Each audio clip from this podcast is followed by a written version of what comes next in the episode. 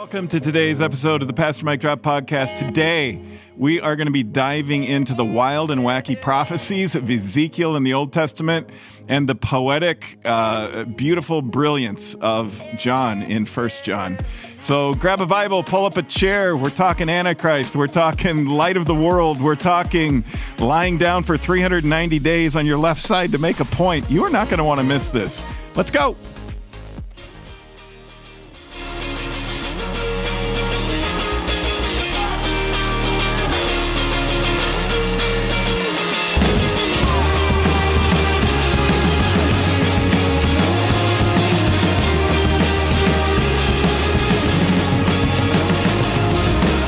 Hello, Bible scholars, one and all. Uh, welcome. You've come to the right place. We are reading through the whole Holy Bible together as a church family, and it's been quite the journey. Uh, we we have gained so much from this, strengthened our faith, uh, discovered all the more who God is, who we are, what life is supposed to be about, and it doesn't stop today. In fact, we're we're getting into some really good stuff. Co-host Emily Langpaul, welcome. Thank you. How are you? I'm good, and you? I'm good. We had fun Ready. chatting before we got started mm-hmm. here, Yes, and, absolutely. and I think that'll continue through the next uh, 50 minutes or so as we dive into these texts. We have Yes. a distinguished panel of Yes, pastors. Pastor Amanda Neppl. Hi, Amanda. Hello, glad to be here. Welcome Glad back, Amanda. you. This is like your 27th time or something on, on the podcast. You are a fan favorite. Yes, Well, it's a I'm good sign. Happy to be here. Mm-hmm. Also, Pastor. Listen to Chris that. Kimpston. Say it again, Yes. Pastor Chris Pastor. Kimpston. Yay. Thanks so much. Newly ordained. Yeah. Congratulations. Freshly minted. That's right.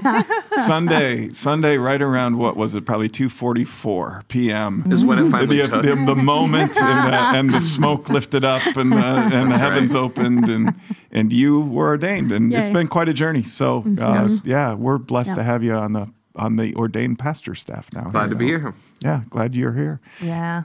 Uh, there's, good. there's there's so many things to celebrate from this last weekend. So many so many great things happening uh, in God's church, and at the at the very front of that is just what again what we're learning as we dive into God's Word. People are hungry for this. I mean, we had we literally had high school kids come off of this off of Jordan Creek Parkway and pull in to ask questions about God because they didn't believe and they they wanted to know. Right in the middle of an Alpha course, we had a firefighter pull up in a fire truck and get dropped off so he could see his kids singing during worship on Sunday.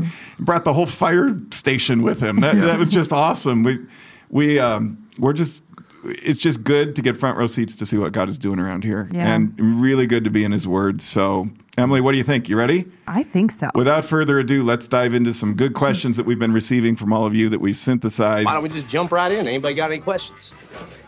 Oh, yeah, no, should have saw that coming.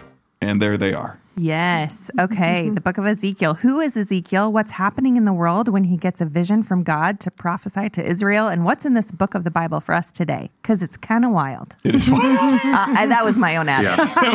that was not in the question that was submitted. That was yeah. Okay, gotcha. No, it's definitely wild and it's funny. Mike, you said pull up a chair, and I'm like, you're definitely going to want to sit down for part of Ezekiel. It- it- put on the harness and strap it tight, right? Yeah, well, and it's funny because sometimes when you talk about these these prophets, it's like, oh, these kind of zany guys, especially when you get to some of the stuff that Ezekiel did. But Zeke comes from the law, from a, uh, the tradition of being a priest. It's not just some random guy. This is somebody who comes from a long line of holy people ministering in God's family, and it's funny when we talk about you know a lot of the this is happening at the same time as other prophets you know some kings mentioned in the book of jeremiah as well and this is it's happening all around the same time uh, zeke has some Im- imagery like uh, you know, seeing God as a wheel and see, in in this this kind of otherworldly stuff of animal faces and all these things. But I think one of the things to take away from this is that it's it's very symbolic in a lot of ways.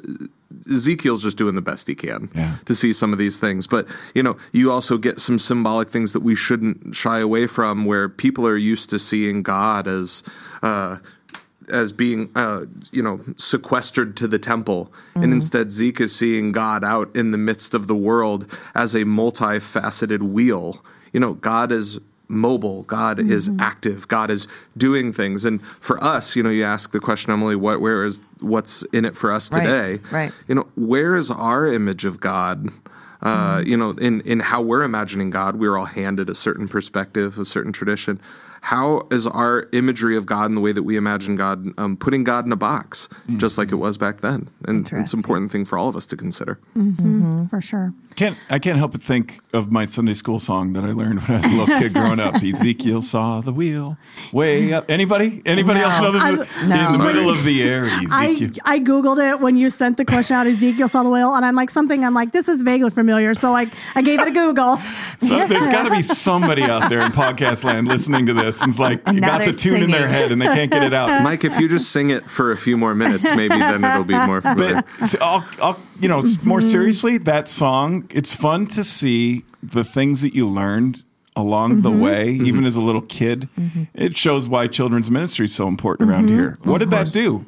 It it put into the hard drive, into the long term memory of my mind, the opening chapter of Ezekiel. And so I always knew Ezekiel saw a wheel, even if at age seven I didn't quite know what mm-hmm. that was all about. It was a prophecy in the midst of an exile by the Babylonians. And Yeah. Ezekiel sitting on a riverbank in modern day, what is modern day Iraq. And he's not at home in Jerusalem where he wants to be. And he even gives dates, you know, like you alluded to, Pastor Chris, that it was coming up on his 30th birthday and it's his fifth year in exile. And so he really gives us a sense for he has not been here for a little while. He's been mm-hmm. here for a long while. He's been here mm-hmm. for five years. He was in the first group that was exiled from Jerusalem, most likely historically. Mm-hmm. And he's feeling lost, and so is everybody else around him. But he's a faithful guy. And so God gives him this word. And you know, Ezekiel's prophecies throughout the rest of this book, Bible readers, as you read through it, is he's saying to God's people, learn from your failure, your failures, your unfaithfulness.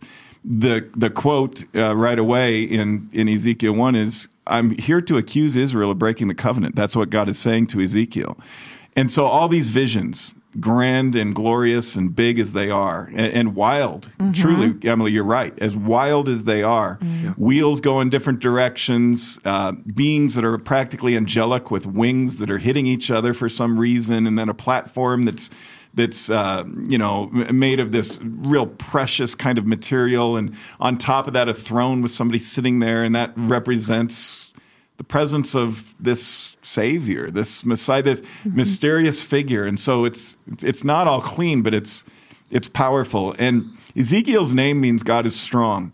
So while he's also warning people, that's kind of the main thrust of this prophecy is the reason we're in exile is we messed up. We fell into sin. Uh, and he's also going to pronounce judgment on Judah's neighbors from God. And, you know, you're next. Don't think that, that you're not in trouble too. But the third thing he prophesies about is this strong, um, you know, chorus of hope that just keeps, keep pushing through. We have a God who will not forget us. We have a God who will stay with us, which is really profoundly important for us still today. Yeah, that's how the his prophecies at the end of the book. That's how they end. They're the hope prophecies. They're the dry bones coming back to life. It's the uh, allusion to the garden of eden uh, when you get to to the to the end of what ezekiel's prophesying about. It's all hope at the end of his book, which is a change up from Lamentations, uh, where we were, you know, last week, right? It is, it, it points us to the future that God has created, not just for the Israelites, but that God is calling all of us into. It's, it's for all of us. This wanting to take our heart of stone and give us a heart of flesh, right? Like this is not this. This is for all people, for for all time. Um, yeah. So it's it's beautiful in the way that it closes and ends there. Yeah. Such a good point. We we you know what's in this for us is the last part of that question. What mm-hmm. for modern day readers, and we've kind of already talked about mm-hmm. that. But here we are living in a world where I've heard more people talk about the potential for World War III mm-hmm. in the last few weeks than maybe the the last twenty years before that. That it, it, not that it hasn't always been there on some level, but it just feels like everything is sort of spiraling down in some ways, and people are feeling like they're losing their sense of of security. Uh, like this world doesn't feel as as um, as strong as it used to in terms of having a solid foundation to stand upon. Well, that's exactly what's going on back here. And it's not fun to be in the in the midst of exile. It's not fun to be in, in the midst of times where you think that the, that we're losing hope. But Ezekiel's name literally means God is strong. It's not over, is ultimately the point that comes through here. Ezekiel does two things, this book. One is it tells the truth about, hey, you're, you're in a mess because of you.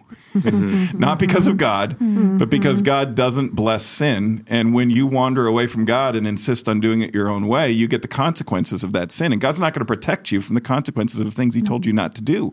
So it's very honest and real about that. And that's the majority of it. But there's, again, the strong chorus that says God will overcome Babylon. Babylon's big. It might feel like you'll never get out of exile. It might feel like you're stuck in this place in your life forever. This is for us too. You're not. God is with you. He knows and he's calling us back to faithfulness. Yeah. Yeah. Well, and I think too that it one of the things that you might be seeing the the current state of things today and World War III, and like you're saying, and then you see these kind of uh, somewhat harder to access. I'm not going to call it inaccessible, but these these images of God that also are kind of hard to understand sometimes, and that might also feel like chaos. But when you think about people in exile, how powerful is the image of a God? That when things feel out of control, God shows up in unexpected ways. Absolutely. You know, you have these people in who who really need a God to do new things. We're we're, we're creeping towards the New Testament where people have been tr- uh, you know trained that God is supposed to behave in certain ways, and I think that the application for us is: listen, God's not done. Yeah, God's not sure. done showing up Yeah. in new ways. How can Bible readers make any sense out of all the over the top actions that Ezekiel carries out? Yeah, because Ezekiel uh, doesn't just have these crazy dreams; he behaves like kind of a maniac. Honestly, um, It's showtime. Yeah, right, it. right, and that is one thing that's important for us to understand. Uh, you know, the kind of street theater that Ezekiel demonstrates in chapters four, five, and six is very common for that time period. It's the things he did. We're going to get to that in just a second. weren't common, uh, but that kind of way of uh, of getting people's attention was a common way to do that during Ezekiel's day and, and during his time. The thing with his the things that he does to get people's attention. Um, there was, I'm not super proud of what I'm about to confess, but I I'm have been known, right? Okay. I have do been known to say to my children that if asking nicely worked, I wouldn't have to yell. Mm-hmm. Okay. Mm-hmm. That's good. That's good mom. Mm-hmm. That's a good mom line. Okay, good, great no, mom there's all sorts of parenting theories about how when you're yelling, you are always wrong. Whatever, it's totally fine. I am a very imperfect parent, first person to say so. So, if asking nicely worked, kids, I wouldn't have to yell. Okay, and I feel like that very much relates to what Ezekiel is doing. If Israel, you had listened, like Sure. literally to any one of the hundreds of prophets mm-hmm. and the hundreds of years that came before, if you had just listened when they asked nicely, then Ezekiel wouldn't find himself laying on his side eating barley cakes cooked over poo. Hmm. And how those things make sense, I have absolutely no idea. And yet, here we are, right? Like that was one of the things that God God specifically told Ezekiel to do, to lay on your side, a day representing a year that uh, that the Israelites and the uh, uh, the Israelites and the po- folks living in Jerusalem have been unfaithful, and and that's what he told. And then he told him specifically how to make his food during that time. This was all about just living on the bare sustenance of what was left over, like the poo, uh, to be able to get by. How could, could he was able to drink like it's barely a half a cup of water a day while he's doing this. You know, like all of this uh, had meaning for folks. Like this is what it's going to be like for you. And it's not that um, you know other prophets were called to do ridiculous things as well. Like Ezekiel wasn't the only No. the only one by any stretch of the imagination. You know, there's uh, Hosea married a prostitute, and all of his children were given these ridiculous names, like that they you know had to go. Jeremiah had to hide his underwear in some rocks by the river, like, and all of And these people, things. and people think the Bible's boring. right exactly. And so so what ezekiel was called to do was certainly not without precedent but it was intentionally designed to get the people's attention. Because remember they've half of them and uh, that's a, that's not exactly right but a number of them have been carried off into exile already. And a number of them are back home in jerusalem waiting to see what's going to happen next. And so this is really this is really a pivotal point in their story. Are they going to figure it out or are they mm-hmm. going to continue to do what they want to do? Now we know they continue to do what they want to do. And one of ezekiel's whole points and everything that he says is again and again and again when god tells him to prophesy he says now you will know that I am the Lord mm-hmm. Yahweh. Mm-hmm. And so that is a primary point to what Ezekiel's doing. So if his actions seem, the things that he's called to do in his theater seem particularly over the top, it's asking nicely hasn't worked. Yeah, I mean, this is all in Ezekiel four and five. Yeah. uh, like you said, he has to cook uh, food and bread over a fire. At least he talks God out of the the human Uh-huh. dung and, and and translates it to cow dung, uh, which I think is kind of fascinating. But he also has to draw a map of Jerusalem, Yes. smash it with an iron griddle. Um, he, he God calls him to um, also shave off his hair, Yep. chop it up, burn a third of it over here, a third of it, and- and to symbolize, you know, this is the this is the outcome for people who wander away from God. Is you you get burned up in your sin, you you get lost in it. It, it there isn't a good future. Not only for the people who are in exile that you mentioned, Pastor Amanda, but the people who are still back in Jerusalem. Spoiler alert: What's next for you isn't good because, like you said, in Ezekiel three seven says this: the even worse than having to do all this to lie on his side for 390 days with ropes that God gave mm-hmm. him mm-hmm. and then flip over for 40 on the other side to make a point. I mean, it's street theater. It's bizarre and it's kind of fun and it's kind of interesting and very colorful. Mm-hmm. But even worse maybe than Ezekiel having to do that, although let's give it to Ezekiel for being so faithful Sure. Is that the people didn't listen. Ezekiel 3 7, the people of Israel will not listen to you anymore, God says to Ezekiel. They're not going to listen to you any more than they listen to me. And so he goes the extra mile and then some to act out all of these symbolic things that God's going to do. And still people are like, huh, yawn, meh, as the cool kids say today. You know, uh, there's nothing in this for us.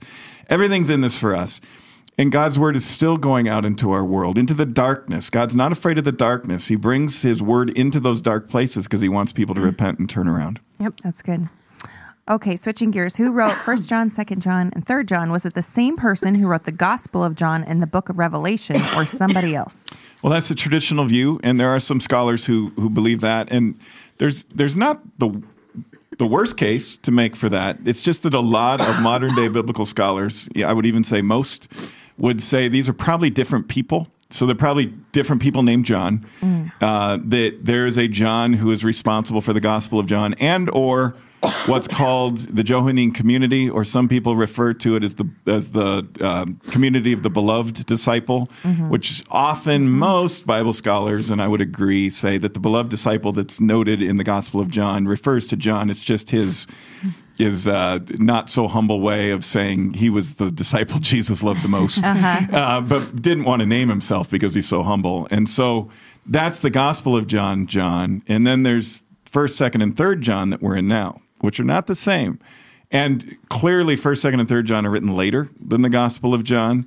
And so, if this is the Apostle John, who was one of twelve of the twelve disciples that Jesus chose, and the one who's responsible for writing the Gospel of John, or at least his community is, then it's either that same community a little mm-hmm. later, a decade or two later, perhaps, writing these epistles, First, Second, and Third John, or it's John himself, or it's somebody called John the Elder. This first epistle, First John, reads actually more like a poetic sermon than an epistle, like a letter. Mm-hmm. Epistle means letter. Second and third John are a little bit more like a classic letter, like the ones we've read leading up to this in the New Testament, like Paul's writing this letter to the Ephesians. Mm-hmm. Well, now it's saying, here comes this epistle from John the Elder, this letter from John the Elder, and I'm writing it to this community.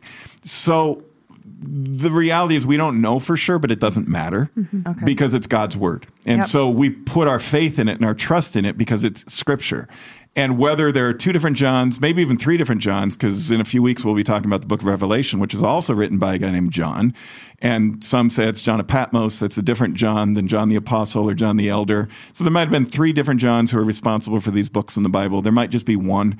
The case for it just being one is interesting to me because there are these common themes that keep coming up uh, throughout light, love, life, truth, the Word of God, the importance of believing, and how f- the, the Johannine epistles, First, Second, and Third John, like First John we're looking at today, really emphasize simple images to make deeply profound points. And I think that's that's worth keeping in mind as we go. So there's a huge part of me that thinks this is probably the same dude. You know, mm-hmm. Gospel of John, the the three epistles we have later in the New Testament. I don't know that that's the same person who did the book of Revelation. But again, it doesn't matter when it's all said and done. Regard when it's all said and done, regardless of the human author, this author named John is is an older, elder, brilliant man reflecting on what matters, and it is the inspired word of God. That's the part I want to emphasize the most. This is God's word. Absolutely. Do you have Yeah. questions like that that you want to find out in heaven? Yes. How many Absolutely. really was it? like, Absolutely. oh wow, there were seven Johns. Who knew at Right. the same time? Uh, but his beloved community is really important too. Is that they were they were they were grooving on a lot of levels, and we'll talk about that as we go. Mm-hmm. What's with the repeated point in the opening verses of First John that quote we saw him with our own eyes, we have seen him, and we ourselves have actually seen and heard. Absolutely. You know, as we've gone through and read the the letters in the New Testament here recently, one thing you find pretty quickly is that the author of that letter is is trying to address something specific. And frequently we have seen that what they're trying to address is something that someone else has come in and taught that is just not quite in alignment uh, with who Jesus was, what Jesus came to do, and and and all those different types of things. So a lot of times in our letters, we'll find that someone is trying to answer a question or redirect folks back to where they're supposed to be. And we kind of have the feeling that here in these opening verses of John, because he says this so much, just here in these 1st mm-hmm. few verses, there's something he's trying to accomplish here.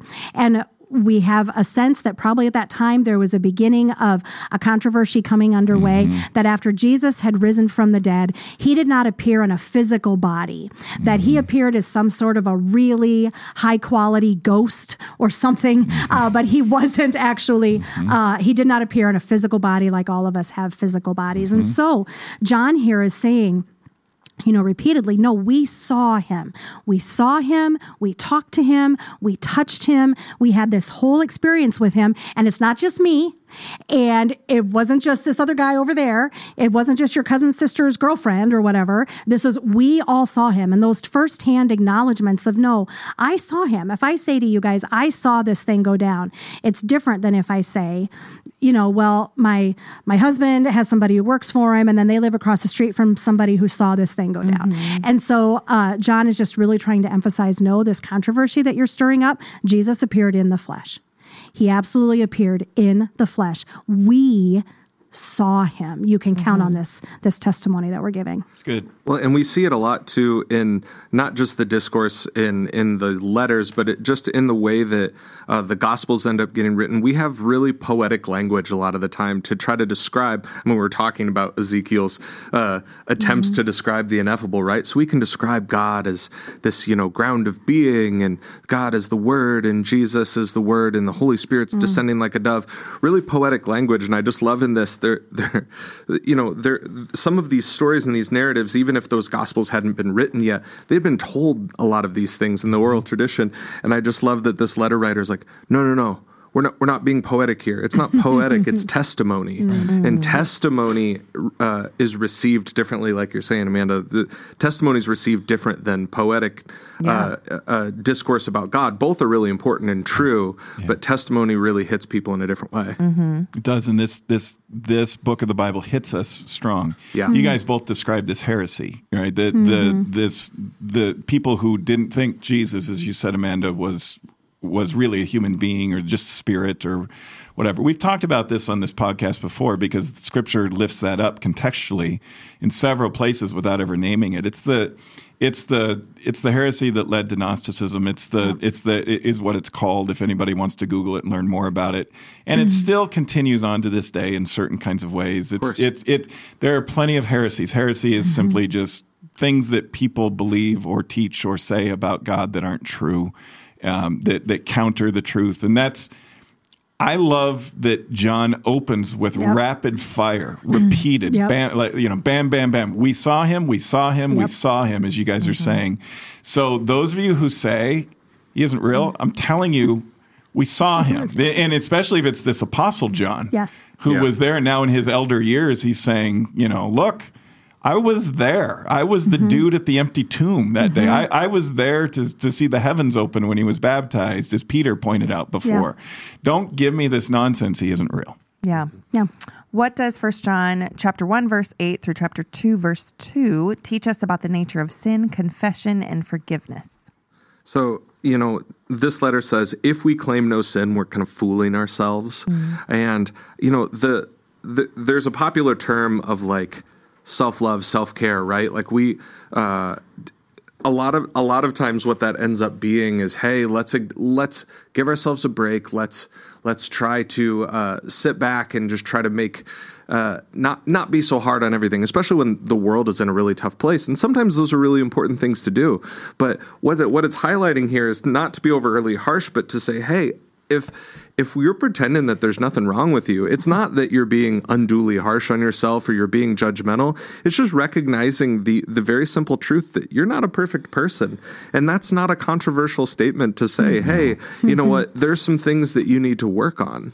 And that's what God is calling us to do is to recognize our own imperfection and mm-hmm. indeed like uh, you're not able to do anything about yourself until you acknowledge the plight that you're really in, which is just that there are certain inherent flaws, and that's what comes with being a person. Christianity is so honest. Yes. It, it, the, the thing about it is, we don't have to fake it. We don't have to pretend. So we can say, we, not just they. Yeah. We have a sin problem. Yes. Absolutely. And that sin was a problem back in John's day in the Johannine community, and it's still a problem now. And it's not just a moral problem, although I don't want to minimize that in any way. The moral issue of sin is huge because of the consequences of it. Yes. Because if I sin against you guys, or you sin against me, or we sin against others, it's going to hurt. It's going to hurt relationships. It's going to hurt God's intention for what He wills for us in those relationships. It's going to hurt our faith, our relationship with God. So it is a moral problem. That's huge. But it's also a theological problem here that John's getting at, mm-hmm. which I think is really important. He's saying this is a challenge for those of you who think you don't sin anymore. if we say we have no sin, the truth is not in us. We are deceiving ourselves. This is the old Lutheran liturgy, too, from the, mm-hmm. the brief order mm-hmm. of confession right out of the mm-hmm. hymnal. If we say we have no sin, we deceive ourselves and the truth is not in us. That's not just out of a hymnal. That's right here. First right, John right. chapter right. 1, verses 8 and 9. That's where the liturgy comes from. So there's always a foundation and a basis to good liturgy. What, and it's a repeated theme in our worship for good reason because it's so easy to get to the point and so tempting. Maybe easy is the wrong word. So tempting for religious people to think, "Oh, I used to be a sinner. Hmm. I used to I used to do bad things. I used to think bad things. I used to say bad things." That never happens anymore. But the testimony of Scripture, not just here in First John, it's it's certainly summarized beautifully in these verses, verse eight and nine of First John one, in a way like none other, I mm-hmm. would say. But throughout, Paul says all of us fall short. Romans yes. three twenty three. Mm-hmm. All of us like sheep have gone astray.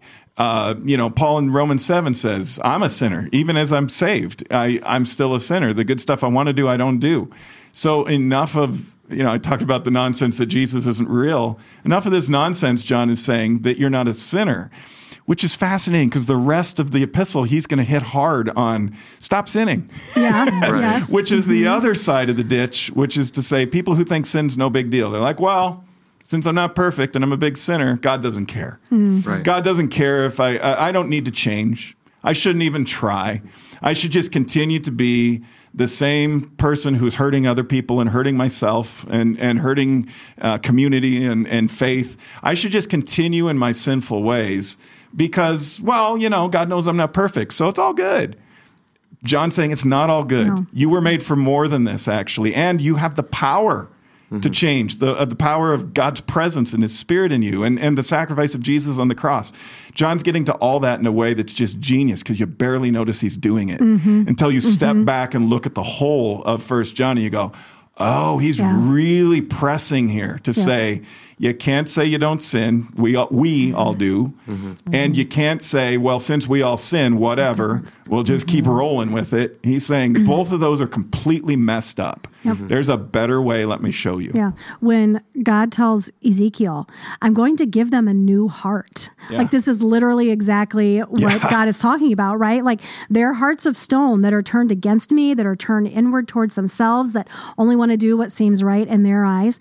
God's like, it's not just going to be enough. They're, they're going to need a whole new one. They're going, you're going to receive a whole new heart, a heart of, a heart that's soft, a heart that desires to do the things and be the people that God has created us to be. And it, it's all same as what John's talking about. It's really cool. That's good. How can we faithfully interpret 1 John 2:18 claiming antichrist is coming, many such antichrists have appeared and the last hour has come? How can we in, faithfully interpret this? Very carefully, mm-hmm. because it gets so misinterpreted so often.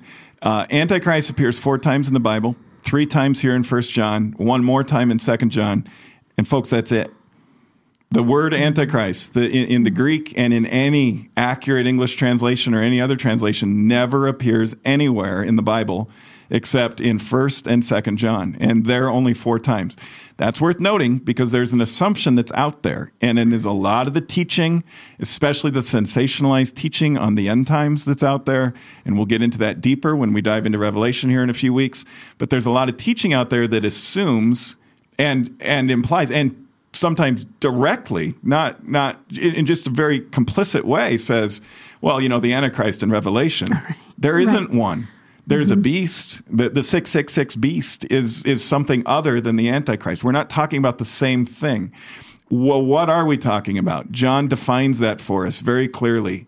1 John chapter 2 verse 21 22 anyone who denies the father and the son is antichrist and I say Antichrist, not the Antichrist, which is another mm-hmm. misnomer, because that's not the way it's written in the Greek. There is no the or uh or before the anti. It is Antichrist. That's that's the term or the name given for anyone who stands against Christ, mm-hmm. who denies that the Father and the Son is Antichrist.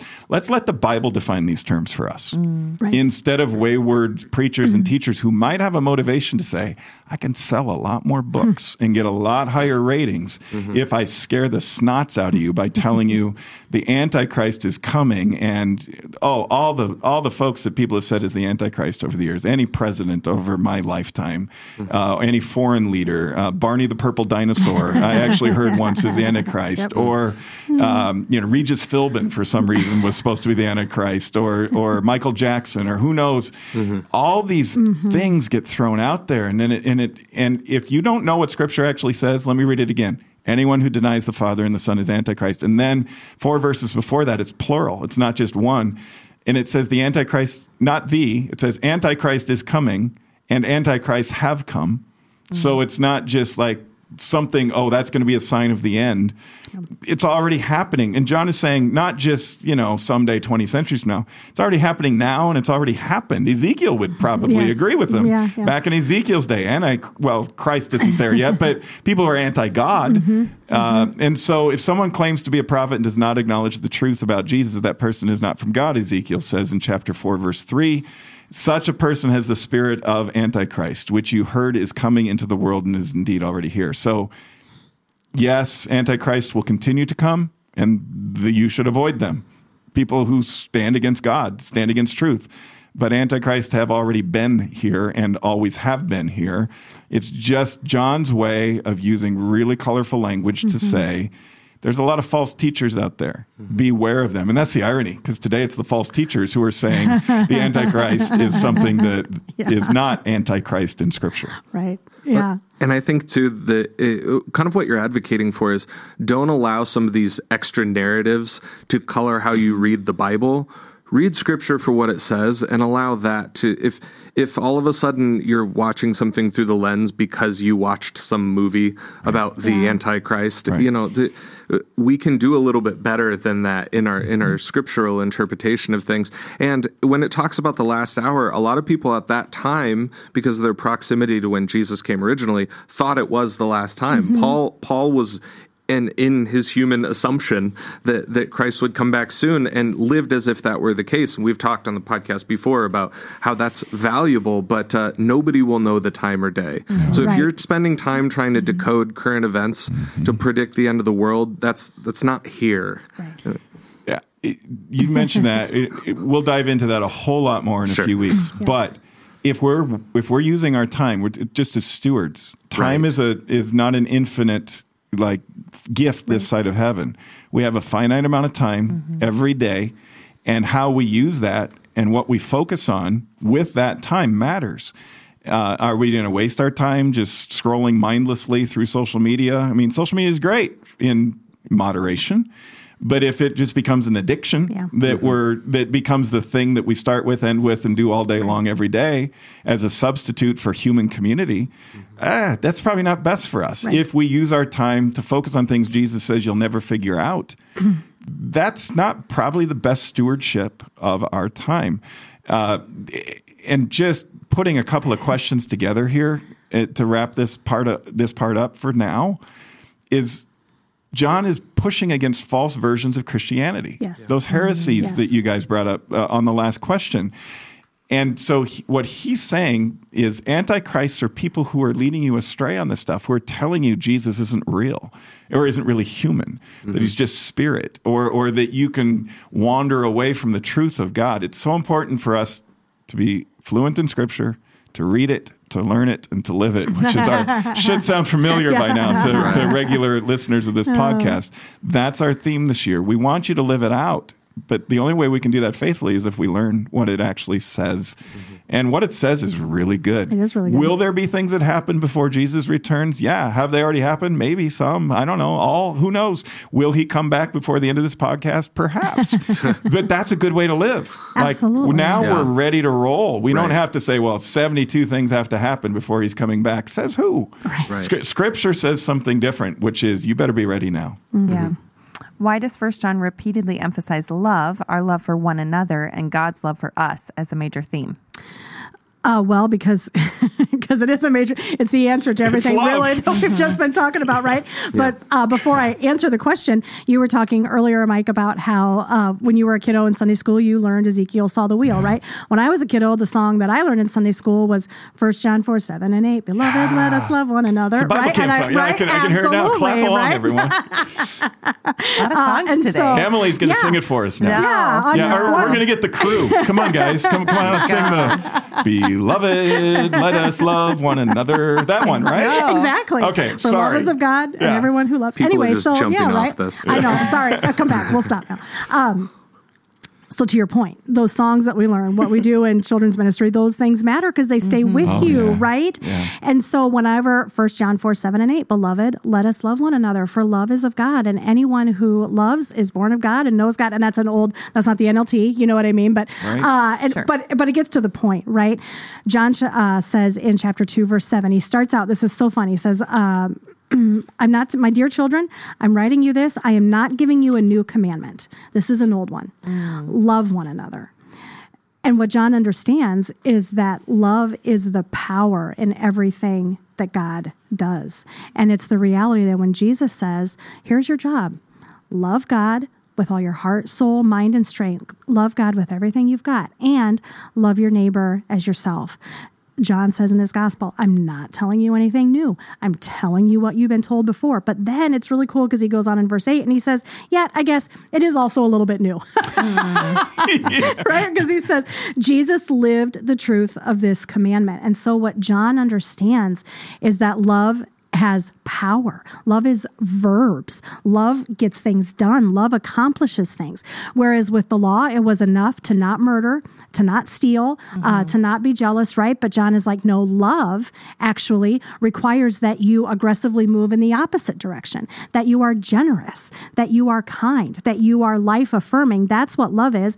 That's what Jesus did. So I'm telling you to love one another. That's not new. What is new is love is sacrificial. Uh, love has action words So good. associated with it, right? Uh, and so, and it's primal to everything. Love God mm-hmm. with action words, with everything you've got. People will know if you uh, love God by the way you treat one another. Mm-hmm. There it is.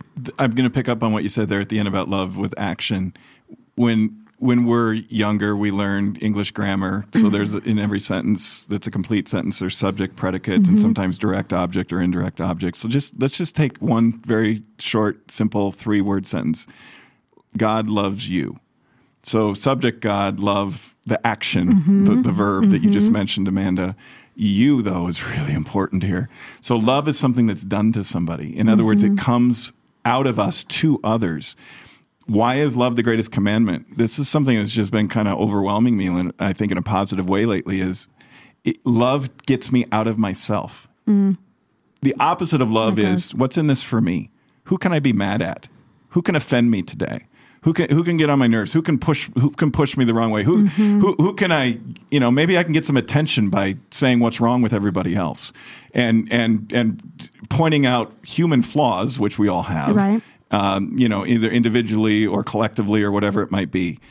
Great, that's easy. Anybody could do that. Right. But love counters all that. It is as countercultural as anything could possibly be.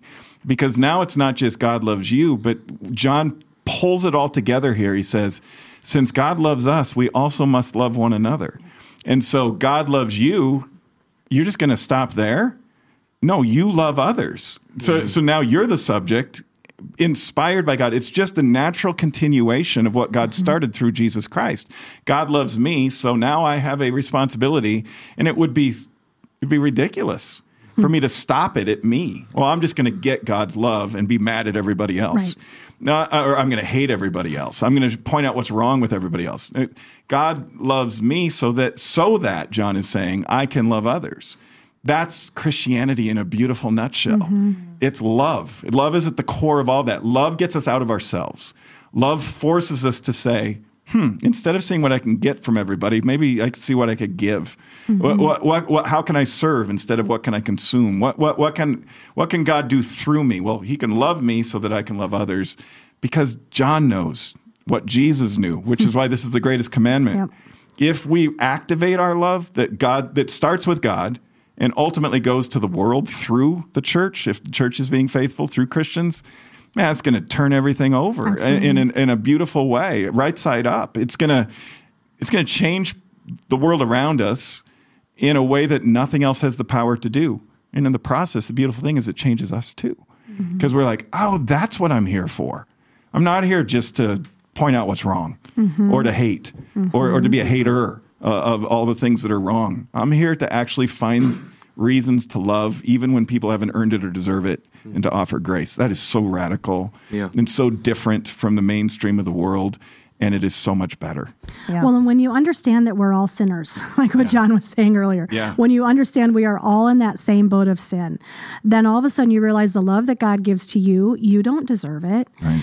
And so then it becomes, I h- think that's the intentional point, right? Then it is should become easier, is supposed to become easier to look at somebody else's sin, because it's always easier to see somebody else's than it is your own, but to realize actually this person who I'm calling a sinner, they and I, we are in the same boat. And God pours out that love on me.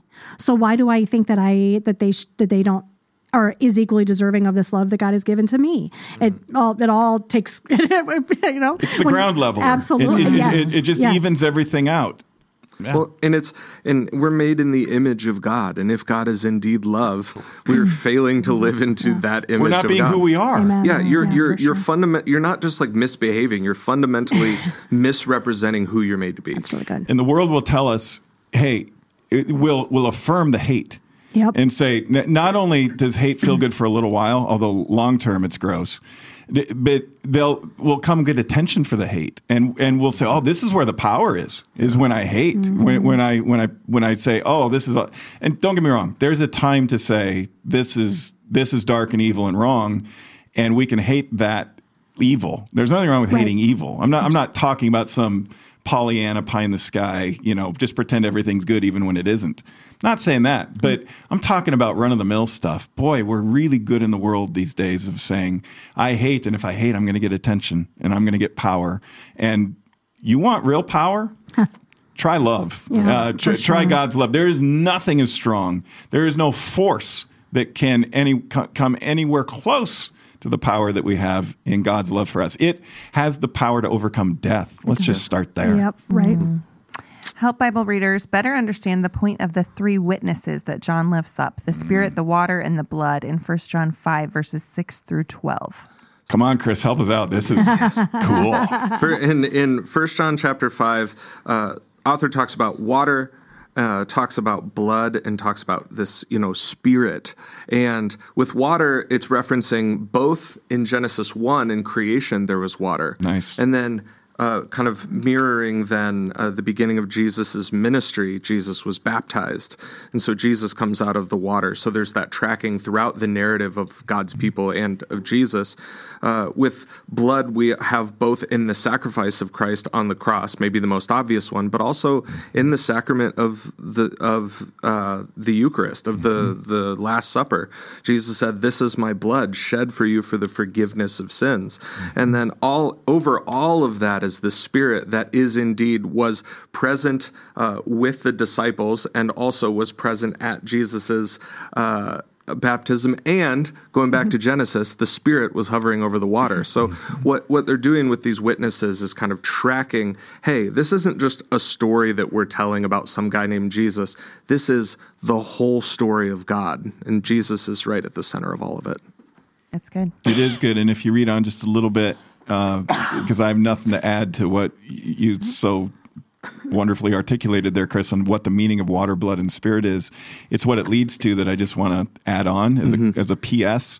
What it leads to is the Spirit's testimony about the power of this water and this blood, and we know it's not the water and the blood; it's the it's the promise in that. And Right. God use God works through the water, through the bread and the wine, through through these elements but his spirit testifies that as God moves through these elements, everything changes. To push a courtroom metaphor a little more, because it's talking about testimonies and witnesses. Mm-hmm. So the testimony of those who are on the witness stand here is the spirit's testimony now. You say, well, you believe human testimony. Good, you should if they're telling the truth. But here's now the spirit's testimony. You can believe that all the more. And here comes the verdict mm-hmm. that the spirit is testifying to. You who are sinners and deserve death are now free, and you will mm-hmm. get everlasting life. So that that water, that blood, and the testimony of the Spirit leads to sal- the the promise of salvation being experienced and realized and applied to our daily lives. It's a beautiful and again, I will say a powerful thing to go mm-hmm. from I deserve to die and my sins not to be forgiven to I'm set free from sin and I now have eternal life, and everybody does who puts their trust in Jesus Christ. That's a big game changer. Yeah. Last question is according to the conclusion of John's poetic sermon, what does he want us to know and why does it matter? Uh, just briefly, I'll hit it. and I want to hear from you guys. Uh, he's saying, let me sum some things up. Uh, this stuff matters. I've written these things to you, verse 13. Those of you who believe in the name of the Son of God, so that you may know that you have eternal life. It's not a bad thing to shoot for. no, right. because if we know we have eternal life, it's going to change the way we live now, too.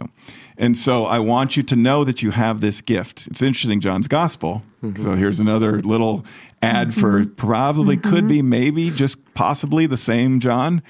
John's gospel ends with saying, I want you to know. I, I don't want you to guess maybe you're, you have eternal life. I want you to know that you have it, not because of your performance, but because you put your trust in the one who gives you this life, who's overcome death and sin for you. So he talks about in the in the subsequent verses as he wraps up this this poetic sermon, prayer, the power of prayer, sin, what it means again, as we talked about earlier. Um, he talks about uh, idolatry, and then bottom line, don't let anything take God's place in your hearts. I think that's it's not a bad way to end any you know uh, uh, letter that's being written. Absolutely. His care for the people that he's writing to just pours out of everything that he says. It's just so evident. He wants them to know that they are saved and that there are benefits to their salvation. There are benefits to their salvation here, this side of heaven. There are benefits to their salvation in eternity, obviously. And he wants them to hold on to that with everything they've got so that when people come at them with, oh, well, we think this or we've heard this, have you heard this? Yeah. That they are holding on to what they know to be true with everything that they've got be- because he loves them. He cares about them. And in 518, it even goes to say, like, listen, like, the evil one doesn't touch them. Talk about the it's it's not talking about hey, uh, well in the end it's going to be a big battle. No, evil doesn't even touch you because that's how foundational mm. this this gift is. This identity is that you're called to live in the love of God. Mm-hmm. And so that's I just think that that's an especially powerful image. It's not just that you're going to win; it's that evil can't even touch Yeah. you. Good word. It is a good word. You know, as, mm-hmm. as I was reading this alone, I got plenty of stuff out of it. Talking to you guys about it, I got so much more. Hmm. And that's the that's the beauty of community and mm-hmm. doing life together as a church and doing Yep. Bible studies together in community and diving into the word and doing podcasts. All these kinds of things are important because what what strikes me in our conversation today that didn't come off the pages as much when I was reading it individually is mm-hmm. that word power that keeps coming back. And it's not a mm-hmm. huge word that John's repeating, but there's power in the everlasting life he promises. There's power not being touched by the devil. There's mm-hmm. power in knowing that that it's it's a cop out to say, well, I'm a sinner, so I'll just keep on doing it. Mm. Actually, you're you're totally running away from the power God has to transform your life, mm-hmm. my life, to stop being whatever it is. You know, it, it, think of all the different sinful things people do: the the lies, the gossip, the pride, the ego, the the greed. The it, pick a deadly sin. Right. You know, mm-hmm. pick any, and you say, "Well, that's just me. That's just how I roll. That's just what I do. I'm lust is my thing. I'm, I'm just always looking at other people, and you know, in, in some sort of lustful way. I'm enough. You have the power of God to do. change, mm-hmm. and not just the power of God to change, but that power has a, such deep roots. It has the power to give you eternal life, to to keep the evil one away from you. To so John writing to a community that's being led astray by a lot of antichrists. A lot of false teachers is saying, "Ah, let me point you back to Christ. Yeah. let, let me point you to back it. to the one who is the way, the truth, and the life, as if it's the same John he wrote about and quoted Jesus in John 14, 6. And so, bottom line again, final words from John and First John don't let anyone or anything take God's place in your hearts. We'll say more about that this weekend at Hope campuses near you. You'll hear sermons about uh, First John and maybe a little Ezekiel too. We love you. God loves you more.